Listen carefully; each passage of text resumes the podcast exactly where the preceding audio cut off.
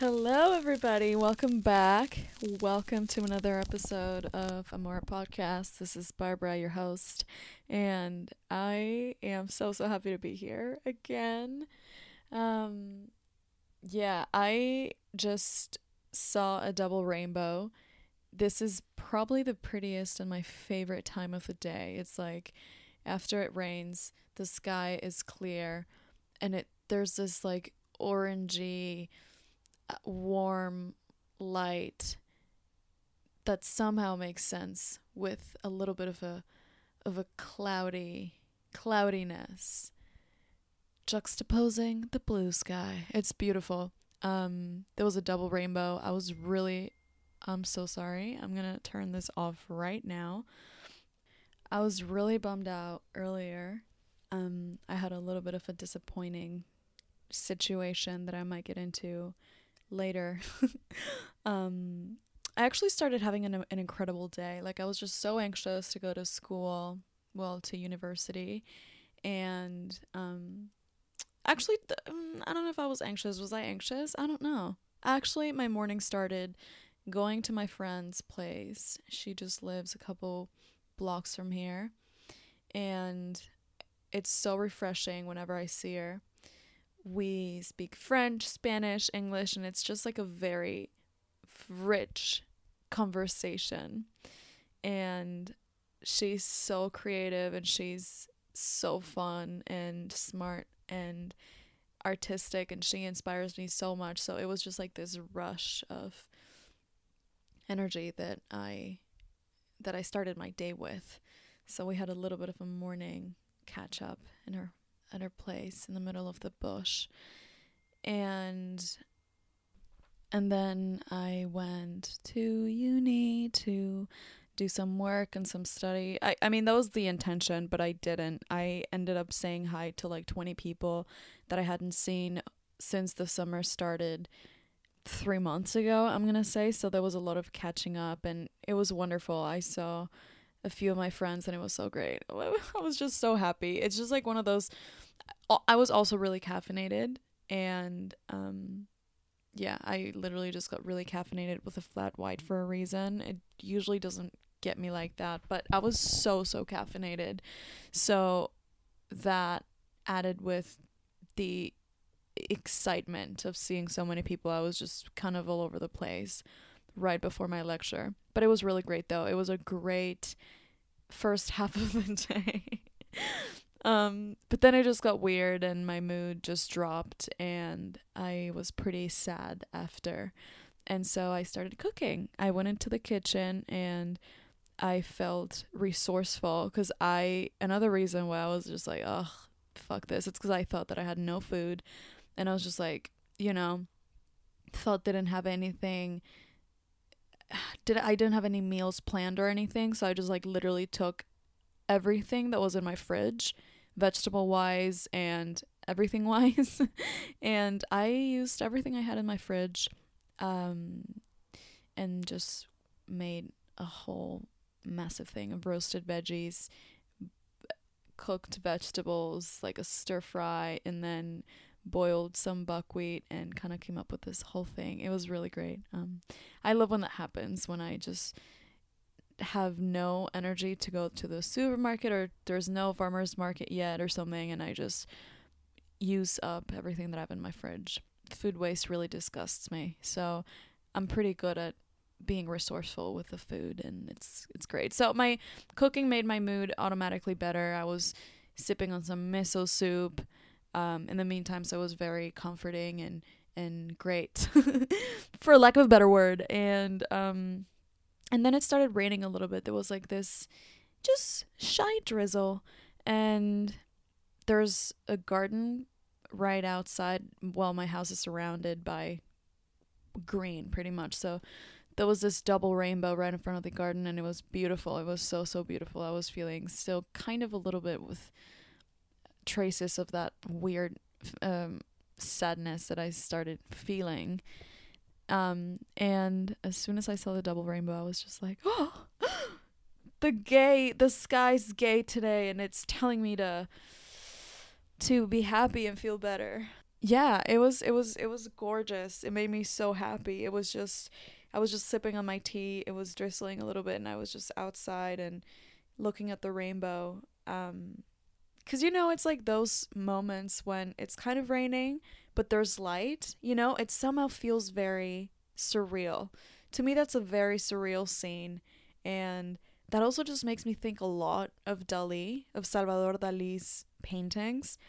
Um, I love Salvador Dalí. I kind of mix my fucking English accent with Spanish, but this is Spanish, so Salvador Dalí, okay?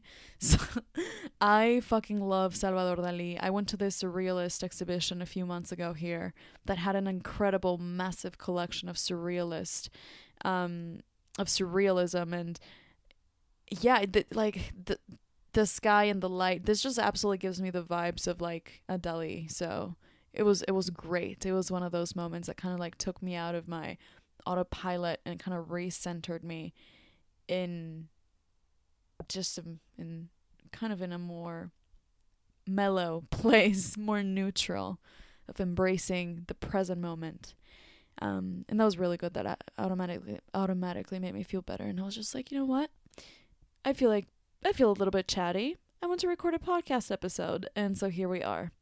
Um, I've actually been writing the content for this episode for the past few days, actually. You should be very proud of me. I didn't come here to improvise. Not that I always do that, and not that it's a bad thing. But um, I'm really proud. I actually did a little bit of research, asked you guys for some... I fucking hate saying that. I'm so sorry. I asked you on Instagram about some of your experiences uh with being in a romantic relationship, either if it was a conventional, what is conventionally conceived as a relationship or as a commitment, or not. I just wanted to know your experiences on dating people or being with somebody or loving somebody from a different ethnicity, nationality, cultural background of from you. And um yeah, I I gathered a few really interesting uh points that I resonate with a lot, um because today we're going to be talking about the sides of being with somebody different to you that nobody really, I mean, not like nobody, but you know, it's hardly talked about. I think there's this big romanticization of, you know, going overseas and falling in love with somebody different to you. And I I see a lot of like, at least coming, at least me as a Latin American woman, I see a lot, a massive romanticization of going overseas and marrying or getting, or be, you know, being with a white man. Um, I would say white person, but in Latin American culture, it's emph- emphasized on, for on when it comes to women, on being with a white man. So there's this kind of inherent romanticization and pressure when it comes to, yeah, when it when it comes to topics like these for some people, some nationalities. Um, I remember growing up and hearing all these racist as fuck comments about, you know, um, of people uh, referring to somebody who got with a white man or that had babies with a white man, um, as somebody who was making the race better. You know what I mean? It's kind of fucking crazy. Uh, so I grew up hearing all those fucked up things. I truly never fell for them. They always made me extremely uncomfortable.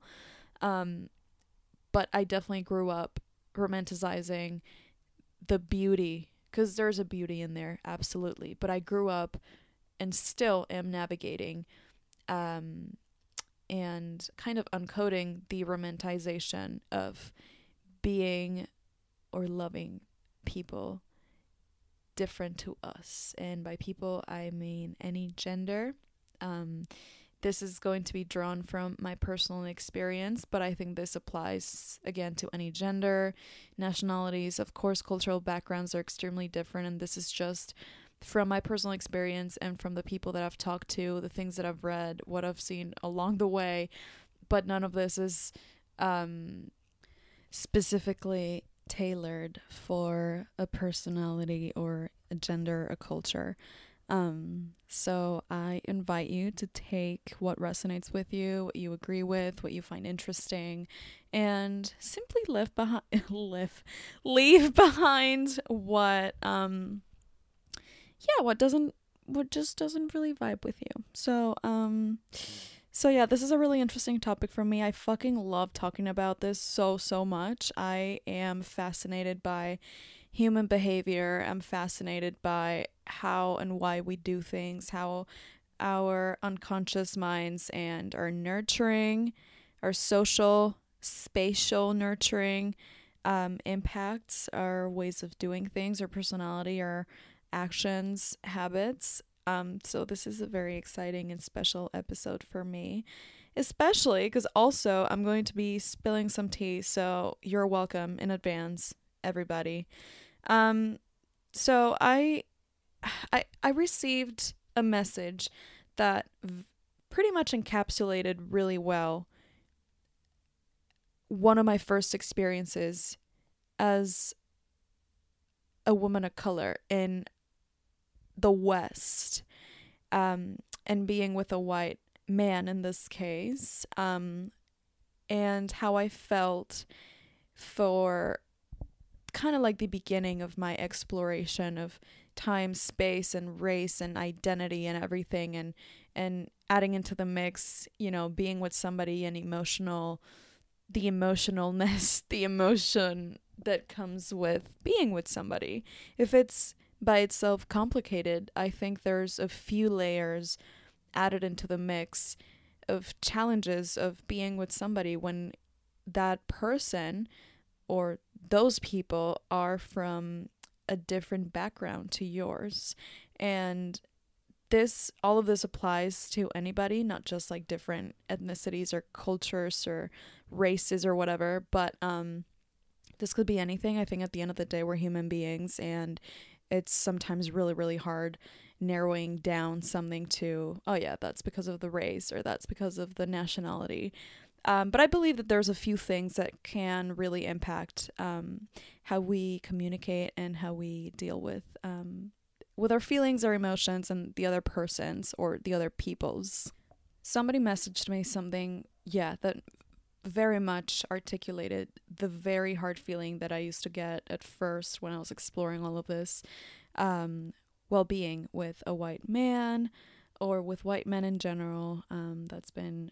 Uh, I've had a few of those experiences, and I, I can pretty much go around this for a whole day, but um, I'm going to try to narrow it down and not just focus on those experiences just because um, not really worth it, to be honest. Um, but this is a really interesting point because this person who's half Asian um, and has a partner who's white Um, happens to be into Asians, and they feel very disillusionated. Disillusionated. Disillusion. Oh, fuck. I, how do you pronounce that? I have such a hard time. Disillusionated. Disillusionated. Yeah. Disil- yeah. So this person mentions that the partner is actively accepts, openly accepts the fact that they are into Asians. And this person explains the frustration that comes with kind of having to assume an identity to kind of solidify the the distinction that comes with that kind of thing, which is a very complicated and complex moment to be in or feel like you are, you, you need to fulfill in a way. You know, it's kind of like trying to fit in with this image or pre-constructed uh, notion, right? So, um, it feels like there are stereotypes that need to be fulfilled. I'm quoting here. It feels like there's stereotypes that need to be fulfilled, uh, a k a why am I the one who doesn't like spicy food and doesn't use chopsticks? I adore my partner but feel odd about him liking Asians because it makes me only feel seen or liked for my race. On the contrary, in dating contexts, it always feels like if they don't like Asians, I'm the exception to their taste.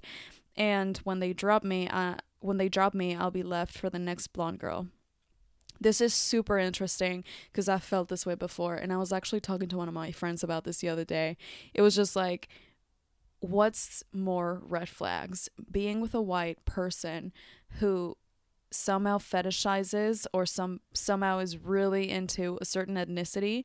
I've heard countless of times people um, saying that their type is a certain ethnicity or a certain nationality, which that's not a fucking type. You know what I mean? um, so we were talking about this and we're just like, what's more of a red flag? Being with a white person who somehow may fetishize an ethnicity, um, being with somebody who fetishizes or, you know, adores a certain ethnicity or color or, let's say, type that some people kind of use to simply say that they're fetishizing a certain culture or ethnicity, or somebody who, like this person said, has never been with people from a different demographic, you know what I mean, who has exclusively been with people like them, in this case, um, white people with white people. Um, you know, because I think that when we are talking about white people, we definitely should include the f- exotic, exo, exoticization, exo, fuck me, I literally can't say these words right now, the fetishization f- factor, um, and everything that goes around exoticizing somebody. I literally can't tell you how many times I've been called exotic and I've just been exoticized by white men, especially in white countries. It's so fucking crazy. When I was living in France, I would all the time be seen as, um, you know, as a Latin American woman who, for, in my personal opinion, I look pretty Latin American, you know, um, and sometimes I feel like I need to fulfill this role of being literally the stereotype of a Latina, when in reality I don't fully feel like that anymore at all. Just, you know, because I've detached from, first of all, it's a fucking stereotype. First of all, it's a very Hollywood approach to expect all Latina women or all, you know, tan people, people of color to fucking act a certain way or speak a certain way, right? Like, that's just so bullshit. But anyways, um Whenever, when I was living in France, people, especially white men, would always be calling me exotic, would always be complimenting me on being like, oh my goodness, you're so exotic. You're so exotic. You're so exotic. And, you know, using that as a way of telling me that I'm unique and probably telling me that I'm a little bit more spicy or colorful than, let's say, white French women. In this case, the majority of, of let's say, the, the the vast majority of, of women um, in a certain area or place. Calling somebody exotic, it's horrible um, because you are giving them an adjective that you would use for a place or an animal or a thing, and that's kind of objectifying people automatically. That's kind of putting them in a category where you would also categorize things and places and animals, and that's just not cool. You know what I mean? That kind of inherently has the sense of coming from somebody who is pointing out at, a, at another person for being different because they probably don't belong there. You know what I mean? Like, that's kind of the thought, the maybe the unconscious way of referring to somebody as exotic, you know, like as somebody who probably is like, oh, you must not be from here, you're so exotic, you know what I mean? So um I would definitely suggest you going a little bit deeper um in yeah around exoticism, fetish fetish fetishization. Um super interesting, and there's people who explain it way better than me, and you can actually come up with your own conclusion. To me, as somebody who's experienced that, I I don't like it. I don't use it. But um, again, each individual makes their own belief system and their own ways of using words. So you do your research and decide. But um, as somebody who's been dealing with that, and probably a lot of people... A lot of people deal with this. It's just listen from them what they don't take as a fucking compliment. Anyway, so I think this um this little message really encapsulated a big sense of this let's say, darker side, and not darker in a negative way, just a side that doesn't really get a lot of light. You know, there's not um there's not a lot of attention around this, um like in this little corner of the beauty of being with somebody different to you, um but also deserves attention and deserves conversation, absolutely. um I think because it just uh, enhances this feeling of being humans, and this, and all the differences that come with that, and all the challenges, and um, the nature of of our um, of our desire to be accepted and loved. And I think that's very, very beautiful. But I think that in order to uh, achieve that, we need to understand and make it conscious, to bring it from our unconscious into our conscious, to actually be selective with what we keep and what we with we with what we pursue. So that's why I think it's so important to have these conversations more accessible.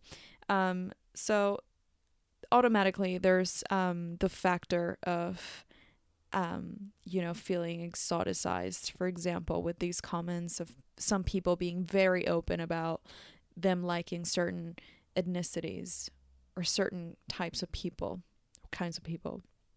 Um, and it's very common. I've had endless conversations with friends and people that I meet along the way that are just literally like, you know what, it, this is kind of, this happens quite often. It could be something that could be unconscious coming from a white person, you know, like objectifying a person of color. Um, so that's a factor, very important. Um, a very uh, something to consider, something to keep in mind, and to get more educated on the side of yeah fetishization and the um, the implications of of fetishizing uh, people in general, and kind of like labeling them, uh, and kind of putting certain uh, yeah kind of like embracing looks from a culture, but not really engaging with a culture, and not really um embracing the the rich uh the rich heritage and baggage from the culture. you know I've been in situations where I feel very embraced by my looks, by how loud I am, or how funny I am, or how you know people love when I pronounce things in the right way from the language I'm speaking. You know like people just, if I roll my R's, or if I say something, or my last name, people's you know all crazy about it. But when it comes to diving a little bit deeper into it, respecting, uh, pronouncing things right, um listening to somebody's experiences and validating them, or simply giving the space to listen to somebody uh, from another culture. It's it's not just about embracing the looks, you know what I mean? And I've been in situations, endless, countless situa- of situations where I feel partially embraced. You know, it's like the beauty of that diversity, you know, the looks and the the spice and like the, you know, all these things. But then what about the other things? Like, what about you actually getting a little bit, going beyond just liking what you're seeing, and kind of like trying to instigate a little bit more on how to be more respectful towards people from this culture, how to understand why these people Uh, feel this way, there's generational trauma. You know, it's like kind of opening up a little bit more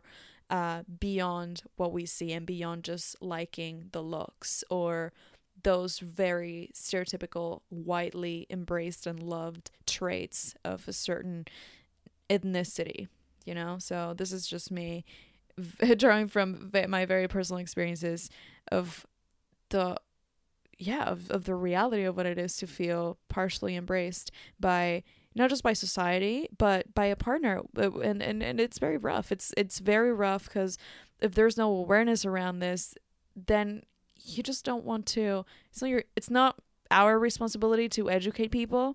You know what I mean? Especially as a person of color, I don't think that it's our responsibility to be explaining why they should not be calling us exotic, or why they should, you know, blah, blah, blah. I don't think it's my responsibility as somebody who's dealing with this all, like, every single day, you know? But at the same time, I'm like, well, if it's unconscious, somehow it's, like, not their personal fault, But you know what I mean? It's kind of like a dilemma. It's like a little bit of a dilemma. It's definitely a choice to to kind of keep those things unquestioned. It's absolutely a choice. Um, but it, it it's it could be it could feel very isolating to feel partially embraced uh, as a person from uh, if being in, from a different culture to your partner, for example.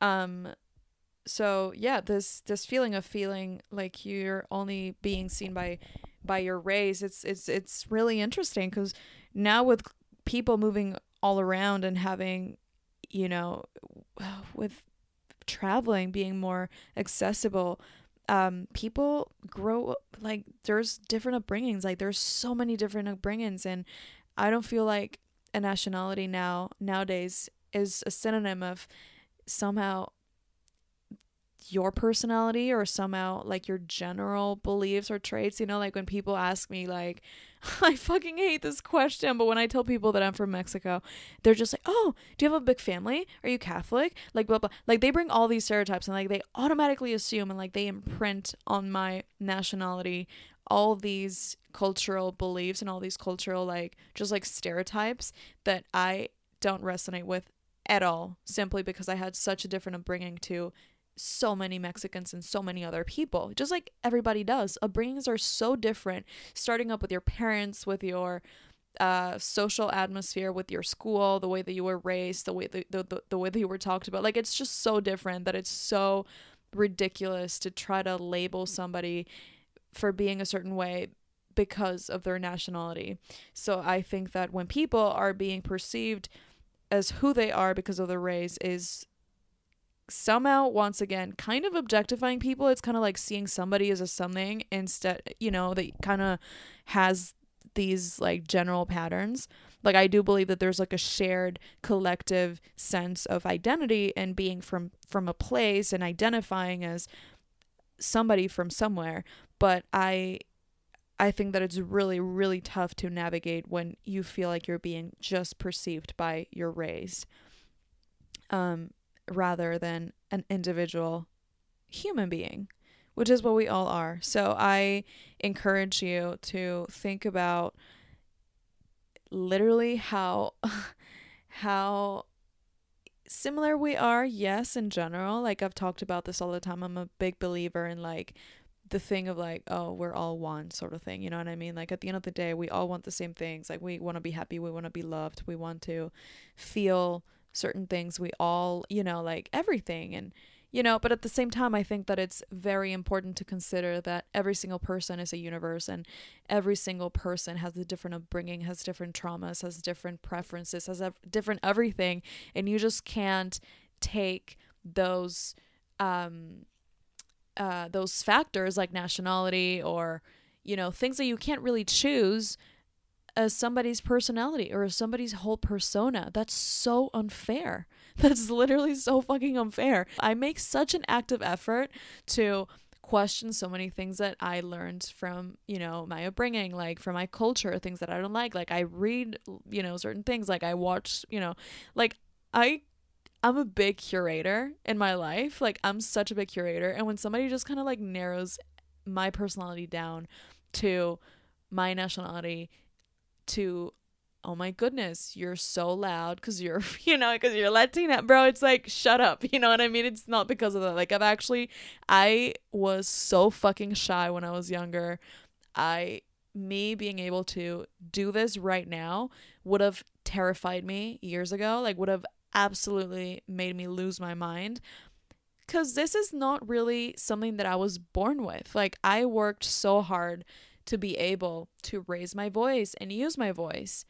Uh, because this is something that kind of goes a little bit unsaid, but Latin American women are not very encouraged to speak up and use their voices. So doing this and attributing that, giving the credit of my loudness, let's say, to my nationality, it's a little bit unfair in all the effort that I've done to be able to do this. That's just a little example. A little food for food for thought for you to think and consider when attributing certain traits to somebody's nationality or somebody's gender or social class or whatever the fuck, you know, they um, they don't as unconsciously choose or curate. Um, yeah, that, that, that being perceived as something as, as something rather than somebody really fucks up with your identity at times. It's really tough, and um, it's so hard to navigate. It could be very lonely, because sometimes I just forget that there's more people who feel this way, and I'm just like, bro, why am I the only person struggling with this, feeling so lost, feeling so, you know, like, it's so weird. But there's a lot of people navigating this, and to me, I have no answers to these feelings, because it really fucking sucks. Like, it sucks so bad. I have no answers. But what I can say that has saved my life and that's been so healing has been encountering people who are in your similar situation. I think diversity is very healing. Gender diverse people, um, uh, multicultural people, people who speak different languages, you know, like being in those kinds of environments, it's so healing, because you remember that you're not alone. If that makes any sense. Like, to me, when I'm in very homogenous places and I'm like clearly the only physically different person, that automatically sets me in a very um in a very uncomfortable position where I am probably being perceived by my nationality or by my skin color or like by my, you know, way, my my accent, way of speaking, you know what I mean? It's like those those situations trigger my anxiety so bad and make me feel so misplaced and blah blah blah. But as soon as I am hanging out with people, with women of color, with people who speak different languages, with people who are also li- living overseas, who, with people who do things, or simply people who hold space for others to be and speak, and they listen and take that in, that's so healing. And I can't recommend enough that if you're feeling lonely or isolated, you seek people who will hold space for you. And if you haven't found somebody, I would also suggest being that person who holds space for other people.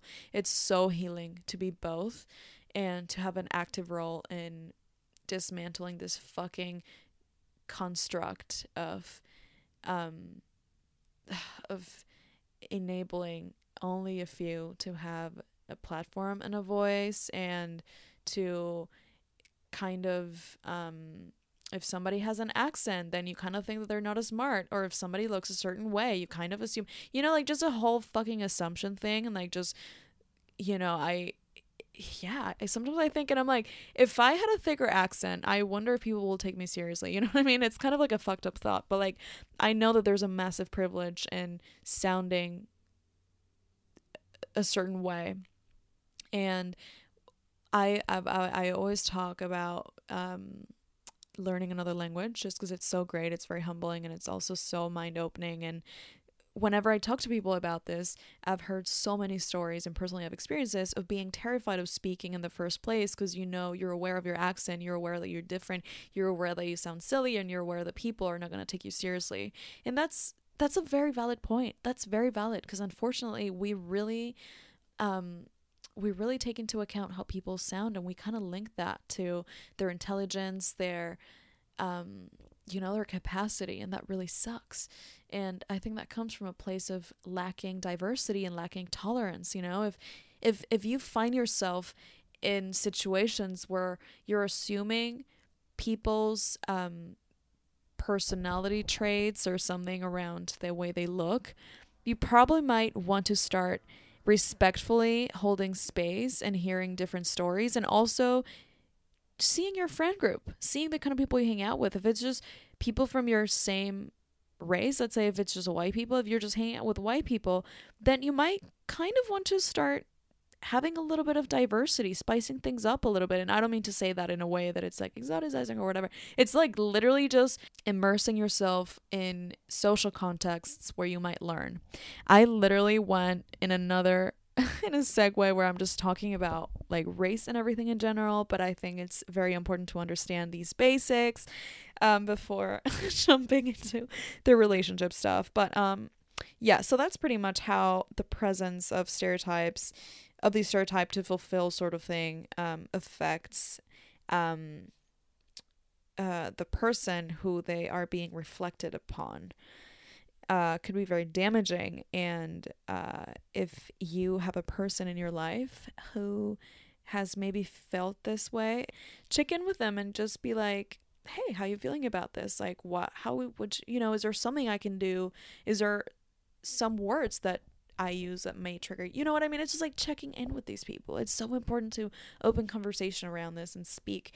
And from a perspective of being with somebody, of romantically being with somebody, I think these conversations are so, so crucial, so crucial.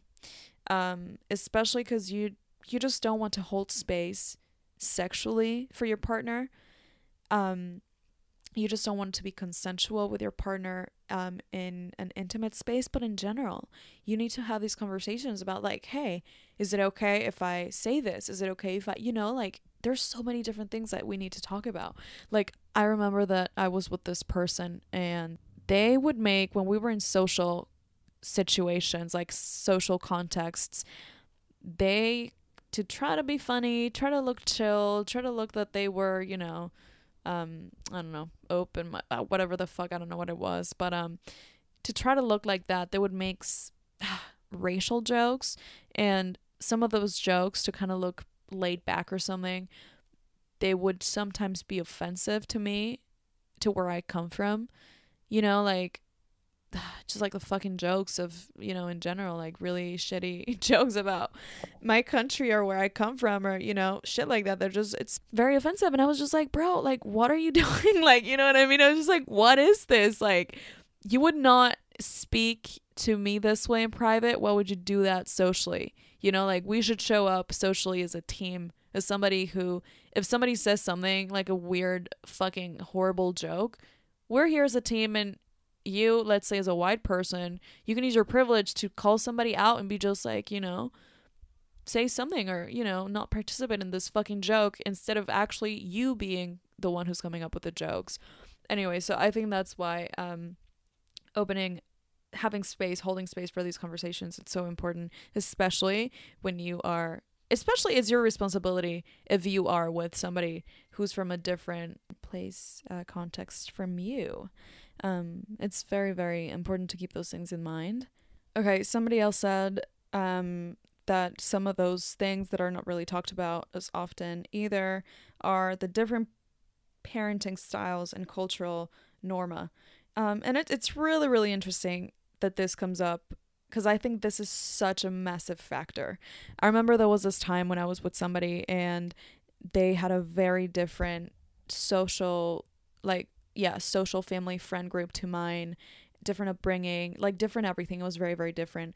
And there was a moment when I was, this was early on when I was kind of starting to question this and see this and, you know, navigating it as my own persona rather than as what, you know, you're supposed to do or what you should do or, you know, the, what the internet would say that you should do. Anyways, and so I remember that I, oh, like, I, I, I got this advice from somebody Uh, that I was talking to, and they were just like, bro, like you're dating them, like you're not dating their friend circle or their family. And at at the time, this was very logical to me. This was like, oh yeah, that's true. Like whatever, I'm gonna, I'm just gonna ignore everything else, right? And it's just the person. But that's kind of bullshit. Like I have news for you. You are also, when you're with somebody, you're not just with the person, but you're actually with their emotional needs, their trauma, their cultural background, their friend group, their family. And there's a big gray area in this because absolutely that doesn't define us as people entirely. But this has a lot to do with how we are, you know, because even if it's unconscious or deliberately chosen, this really impacts the way that we do things, the way that we say, the way that we act deliberately. So to me, realizing that something like I could be with somebody with a very different upbringing than mine, and if let's say that if it was traumatizing and they worked around that trauma and they at least understood or have, you know, have like this um awareness of what it was like and they're healing or they've they they they're dealing with it, or you know, if there's an active response to that, and there's um somehow a way of bringing that knowledge into the table and being like, okay, this is, I didn't choose this, or you know, this is what happened, and I'm just gonna work around it, or you know, uh forgive these people or these situations, or release this, or at least like see it objectively, you know what I mean? So there were times when I would excuse a lot of shitty behavior with just me being like, oh yeah, but it's just like different, you know, upbringing, whatever, like, you know. So I think this has a lot to do, and um it's a conversation very very much worth having, um or sim- you know, just being aware of the fact that um, something as, let's say, simple as the way that they were raised, or their household dynamics, or functional versus dysfunctional families, um, have a different impact. And that does not necessarily always mean that it's like good or bad, negative or positive. Like, absolutely not. I have, I, I know wonderful, incredible, beautiful people who have dealt with so much trauma in their lives, had a really tough childhood, you know, dysfunctional family dynamics, and they're incredible, um and that's their own person, you know what I mean? They're not their trauma.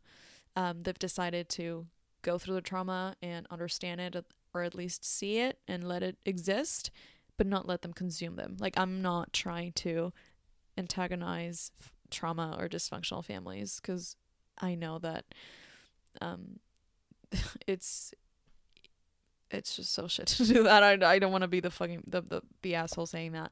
Anyways, but um but yeah, I think that it's so important to keep in mind that um it's it's just important to understand where the person's coming from. You know, I think it's important to simply know that there's differences, and um uh I think it's really interesting that parenting uh came up uh as a as an answer uh because when we're younger, like the way that the, the we're raised kind of impacts on the way that we perceive or receive love, in the way that we're um allowing ourselves to receive love in our love language.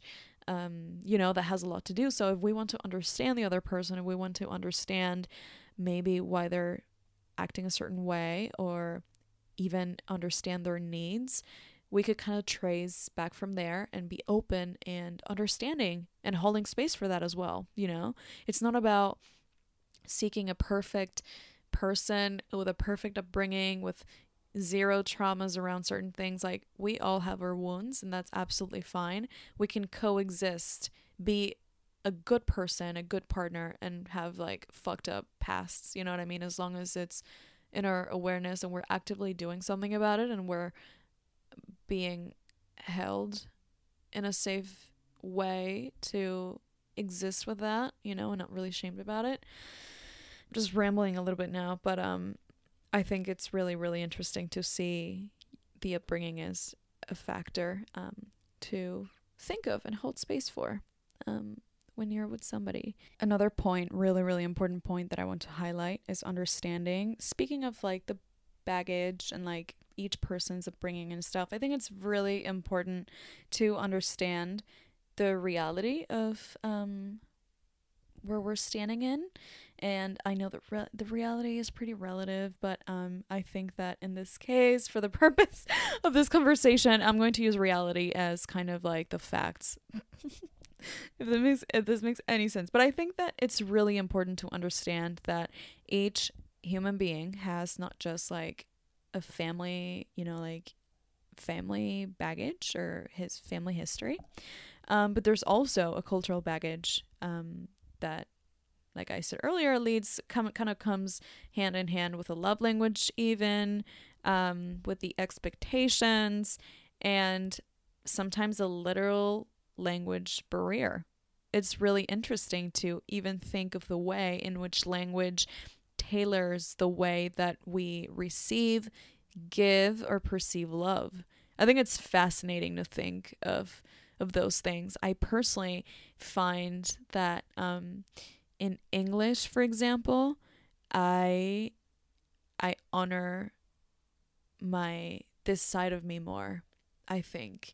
And I think it's because I was more self taught in English about these things. Like, I was more selective of what I wanted to learn in English, of what I wanted to read, of like all the concepts around like sexuality and like consent and everything that I know around that. I started learning in English, and I started having a really hard time in Spanish because it kind of culturally went against the norma.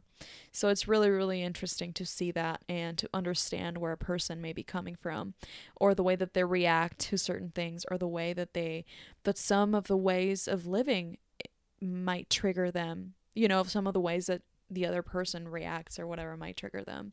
So in my case, for example, when I noticed that um, with partners or with people that I, I was with, uh, where there was a lack of that understanding, they would just be saying things just for saying them, like without actually kind of taking into consideration that some things, some some topics trigger me, some phrases, some words trigger me uh from my cultural background, from things that I've seen, that I grew up seeing, that really hurt me, that hurt my country, you know what I mean? So I think it's so important to consider that and to actually literally open up a conversation and be like, hey, how do you feel about this? What's your opinion on this? What do you, how do you feel about that? How can I How can I make you feel more comfortable? How can I speak about this without sounding like an asshole? You know, just literally asking the right questions. And it's better to ask questions and aiming for the right questions. But you know what I mean? Like actually be, uh, indulge a little bit, you know, like go beyond what, um, what you see, not just love the looks or embrace the prettiness of the beauty that it is to be with other people, but actually uh, go a little bit deeper. Um, so I think that having, being with somebody, having a partner from another culture, another country, another ethnicity involves way more than appreciating their physicality or their cultural traits, the the traits that everybody adores. I remember that um, in France, bro, this, why is this just in France? Like, j- I think it was just more vocal. French dudes like generally don't give a fuck. But um, I remember that people in France, like dudes, were obsessed with Latina women because first of all, we're fet- fetishized as hell. Um, we're seen as exotic. We're seen as like wild, just wild, fun women. Um, and we're seen as perfect, kind of, you know, very appealing wives or mothers because we're very caring and we cook and we clean and we do all these things and we dance at the same time as we're singing and cooking, and we're we love adding spice to our uh culinary culinary creations, you know what I mean? It's like this massive thing um that comes with the commodification in this case of women and the image, the perceived image of women, um Way, you know, kind of falling into the colonizer, into the mentality of the colonizer thing, topic. If that makes any sense. I, I think that was just a mouthful. I'm really sorry. This is just really hard for me to vocalize because it's very close to me and emotional, and I just don't want to. I'm definitely biased on this, but I just kind of want to keep it with as much neutrality as possible. Um, so just being aware of where, um, if you're a white person, where your sense of entitlement comes from. Um, I mean, I guess that just comes, that's just the answer by itself, white person. Um, there's an inherent sense of entitlement, but, um, I think that it's very important to, uh, think of the moments when you feel entitled to the space that you're taking. Um, feel, think of the moments when, um, if you let your person speak, if you let their person, if you hold space for your person, you know what I mean? Um, they're not just a nice, cute, exotic accessory that look good with you and make you feel, and make you look like you're not racist or make you look like you're accepting or liberal, you know?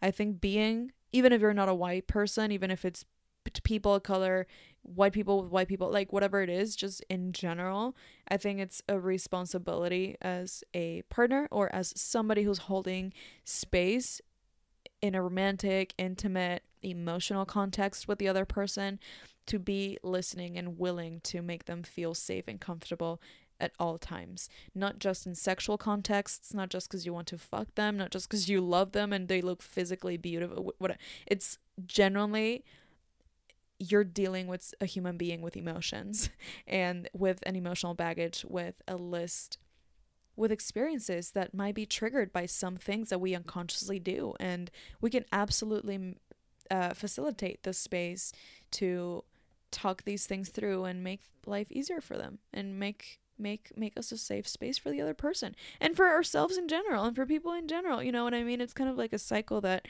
might start and reflect on your partner, or might reflect on um a really special someone to you, but at the end of the day, it's it comes down to being understanding and um and going a little bit beyond what we what goes unquestioned, you know? So I think um being an active learner, listener uh is key in being a safe space for yourself and for others. I think learning, being open and willing to to learn, to hold space for whatever may arise, to spark conversations or open up conversations about uncomfortable topics is so important. Um, just to wrap this whole thing up, one of my best, one of the best advices I've ever received that I got from a good friend of mine uh, when I was really struggling in my last relationship was the following. They said to me, it's so easy, because I was just like, yeah, like when we're together, we have the best time, but when we're separate, I just feel miserable, you know, like I feel, I don't feel fully embraced. And they were just like, Barbara, it's so easy to do what they do in the movies, to do what we've been literally programmed to do with a person. It's so easy to du- to replicate that. It's so easy to replicate the romanticized, beautiful um, part of being in love. It's beautiful. But the hard part, and what most people can't get around with, or takes so much more work, like literally active work and um, understanding and kindness, it's having the uncomfortable conversations and having those uncomfortable, really uncomfortable moments that might dismantle uh, your ego, your cultural beliefs, uh, your might shake a little bit your belief system, um et cetera, et cetera. But I th- I think that it's so important coming to um a middle point, you know. It's it's not even, you should not be forcing yourself. It's about finding a common ground. It's about finding a gray area where uh, both beliefs, both universes and each person are respected and honored. Um, so this was a really great advice, and um, I literally, okay, this is just gonna be part one. I, I this keeps going. What I prepared for today was literally not this.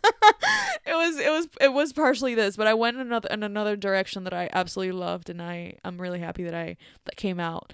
Um, but um, this is part one of this. Uh, but this is it for today. I know that it was a lot, and thank you so much for sticking around. Thank you so much for tuning in and listening, and for sharing. I truly appreciate and love. Uh, seeing the love spreading, and it makes me so happy to see more countries adding into the list every single week, and for that I'm so grateful and uh so happy to and honored to uh be sharing this beautiful space with you. And um thank you so much for trusting me and sharing with me your stories. Please please don't hesitate on doing that um around any of the topics we talk about. Uh, you can text me at Amora Podcast, and um, yeah, you can just uh, we can we can chat about life, books, pets. That was really cheesy.